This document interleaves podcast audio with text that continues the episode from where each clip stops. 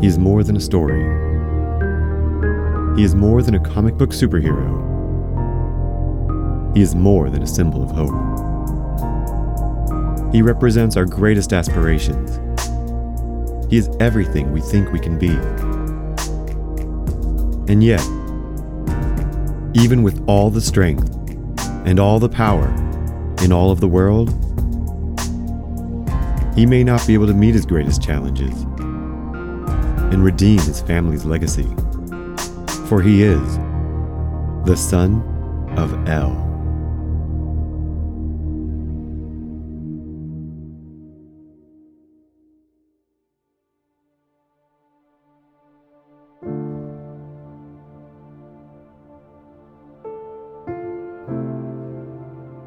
Chapter 3 Secret Identity Clark walked out of the Crystal Palace and into the world. Emblazoned with his family crest and his cape billowing in the wind, he emerged with a new sense of ability coursing through him. Clark considered the journey ahead and realized perhaps walking wasn't his only option. Just as he had leapt high into the air to avoid the avalanche that he had caused when he arrived at the Crystal Palace, Clark sprung into the sky again but this time he aimed himself southward, back in the direction he had come. His leap took him higher in the sky than before, giving him a faster descent. Showing none of the grace of his previous jump, Clark hit the ground, leaving a crater as he landed. His crash landing in the icy landscape gave him little pause. He leapt again, higher still, and landed with almost as much impact as the last jump. In a series of leaps and bounds, Clark continued past the Arctic and through the tundra. He improved his technique with each attempt, until he could land as softly as a sparrow. From the apex of his jump, he began to see he was approaching a road. Clark thought it best he change back into his normal clothes. He hoped to get a ride from a passing vehicle. After walking the road for hours, it became apparent to Clark that only large shipping trucks drove this route. Yet, with time, patience, and some luck, despite Clark's dirty overalls, a large truck eventually pulled over to offer him a lift. In the rush of excitement, he almost sprinted to the cab of the truck, but dialed himself down and made sure to jog at a normal human speed. Getting to the door, Clark took a deep breath to calm his nerves.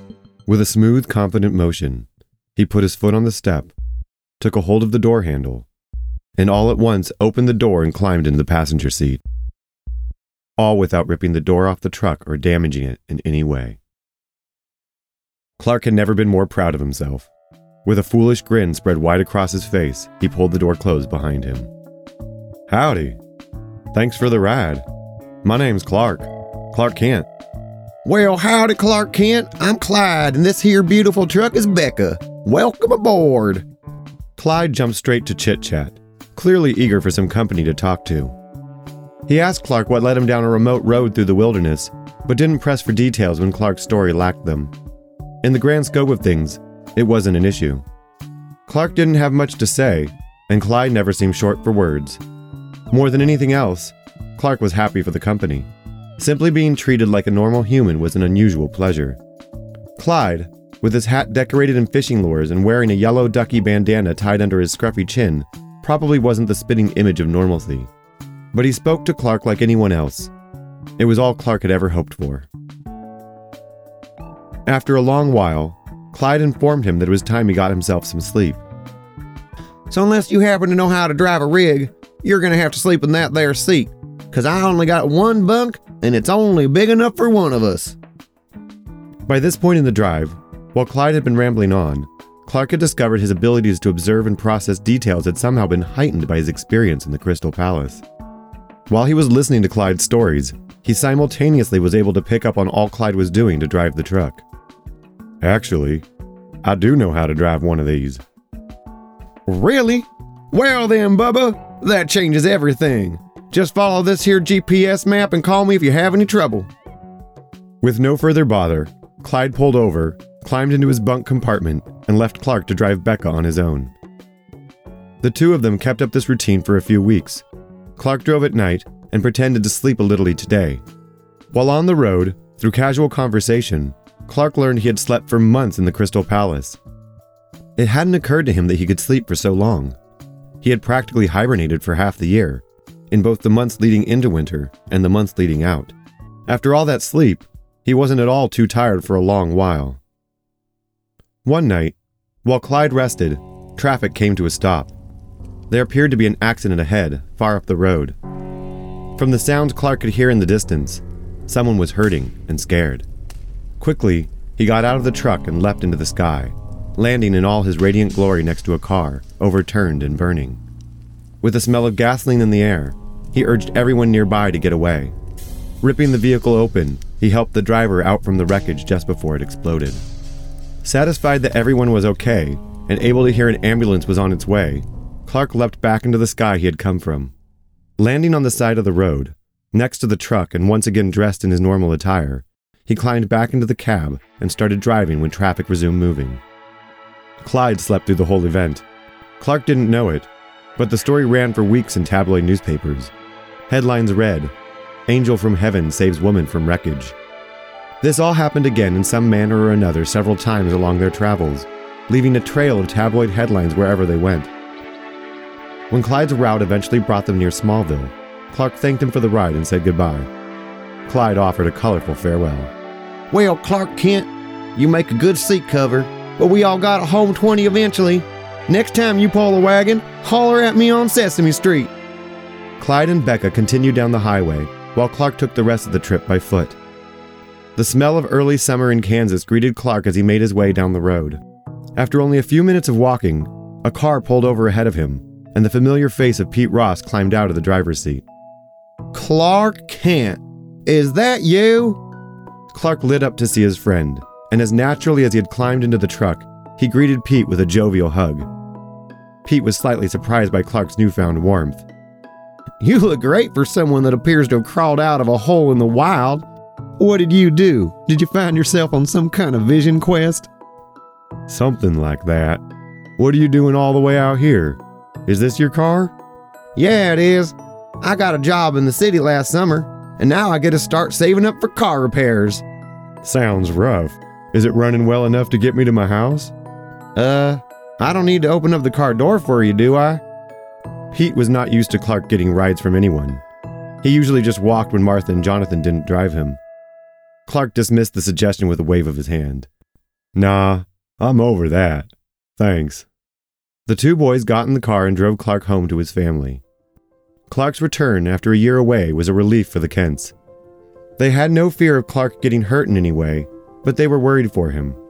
They didn't know how long he would be gone or what he would face, and they certainly never expected he would be so transformed by his experience.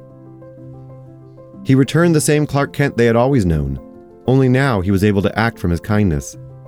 He could do simple things like help Martha wash the dishes or help Jonathan around the farm, all without them worrying about him breaking everything. Clark told them all about his journey, how he met the holograms of his birth parents, and how he came upon his newfound ability to control his powers. They spent a comically long time encouraging Clark to change back and forth from his radiant form to his normal clothes, like children toggling a light switch. The whole Kent family were brought to tears of laughter by this new ability of Clark's.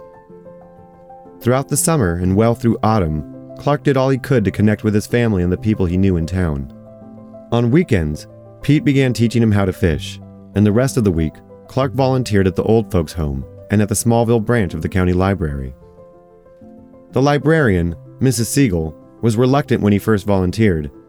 She remembered that Clark, as a child, showed no interest in books. In her mind, a disinterest in books was an indicator of poor moral fiber.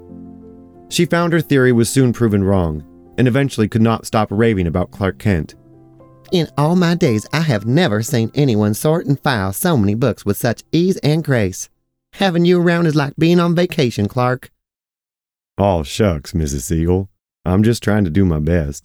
I'm happy to help. Well, while you're so busy helping, I hope you don't miss the harvest ball in the community center this weekend. Clark was reluctant to go to the ball. Never having attended it before, the thought of going made him nervous. When the night came, he forced himself to at least stop by and chat, rationalizing he still needed the practice. Mrs. Siegel was there, eager to tell anyone who would listen about her handsome young volunteer. He made a little small talk, but decided to leave early before the dancing got started. Despite his efforts to socialize, Clark had not seen Lana since his return. She'd gone off to college the previous year and only visited her parents briefly before going traveling for the summer. Only a couple of weeks later, Clark returned from his journey, missing her altogether. Wanting to share his incredible changes with his childhood friend, he decided to write her a letter. Clark had never written a letter by hand before, yet this seemed like an occasion worth trying. In the past, his uncontrollable strength prevented the possibility. Setting out in his first effort to write with a pen, Clark was sorely optimistic. For all of his strength and ability, his handwriting was still that of a child's, yet there was so much he wanted to say to Lana. Too much had happened for him to know where to begin, so he started by wishing her well, sharing some of what he had learned about himself, and concluded by letting her know that he was back in Smallville. By the time he finished writing the short letter, his handwriting was already improving. A new passion had sparked inside of him along the way. Clark started writing for pleasure. He wrote with the uncanny speed you would expect from only him, filling volumes of journals in a matter of days. Soon, his handwriting became a smooth and graceful longhand script. Clark drafted letters and sent them to various newspapers and magazines. He wrote about the challenges the homeless faced each day, the wonder of Canada's wilderness, and the quirky culture of roadside rest stops. By winter, a few of his stories had been published. The holidays at the Kent household were festive like never before. Clark could see a renewed hope in Martha and Jonathan. Growing up, he had never realized how much burden they carried. Without it, Clark began to truly get to know them anew. Christmas had always been a special celebration in the Kent household. Having found Clark as a baby in early December, they always included his birthday as a part of the extended holidays. Though this year, it was truly a celebration. Clyde had sent Clark a little money as thanks for driving with him. Using that, Clark bought presents for Jonathan, Martha, and Pete. They all spent the day warm by the fire, amply stocked with the wood Clark had split. Days after Christmas, a letter finally came for Clark from Lana. Due to bad weather, she had not been back for the holiday. She expressed her pride in Clark for all he had accomplished, especially the letter he had sent her. She told him how much she enjoyed college and how she was making new friends. She urged him to do the same. Don't stay in Smallville, Clark. You are too great and too incredible to stay in Smallville. Go somewhere big, Clark. Go somewhere amazing. Clark wasn't so sure how to take Lana's advice until he saw there was a second letter addressed to him. It was from a newspaper in Metropolis. They were offering him an internship at the Daily Planet. At first, neither Jonathan nor Martha took the news with enthusiasm. Yet surprisingly, Martha was the first to start encouraging it. Clearly, this was something she'd given quite a bit of thought to. Well, first of all, you'll have to be sure no one sees you transform, obviously. And always be sure not to transform in the same place too much. You don't want anyone piecing together who you are. You'll need to keep a secret identity, otherwise, people aren't going to leave you alone a single second, always asking you to be their angel. This was far more than Clark had yet considered. Secret identity? Well, of course. You're going to want to have your privacy. Martha cocked her head to one side, scrutinizing Clark. You know, you would look quite handsome in a pair of glasses. You can wear them to your first day at your new job. This idea sounded a bit silly to Clark. It's an internship. Whatever it is, you don't want anyone thinking you're the angel from the newspapers. Now, Martha, Jonathan sat up, straightening his glasses. Who is saying he wants to start being an angel? You heard what his father in the Crystal Palace was saying? Clark can't just save people into being peaceful. Martha disagreed. We can't expect the boy to keep hiding who he really is. He's a shining, brilliant, radiant boy. Jonathan chuckled. Okay, okay, Martha. Now, now. No need to call him a boy. He's a man now. I'm just saying, he's more than a man, Jonathan. He's a superman, and we gotta let him be who he is. Jonathan didn't give any more arguments after that. The conversation turned to planning and logistics. The three of them put together a plan to help Clark move to the city for his new job. He didn't own much, and technically didn't need to eat much either. Taking all of his needs into account in relation to his budget, they found Clark the very smallest, most affordable studio apartment in the city. A week later, Clark was aboard a high speed train to Metropolis. His luggage was light, packed entirely with a new wardrobe, mostly made up of work suits and ties. It especially didn't include one single pair of overalls. Clark was planning on making a fresh start. He had followed Martha's advice about the glasses. They would make the perfect disguise.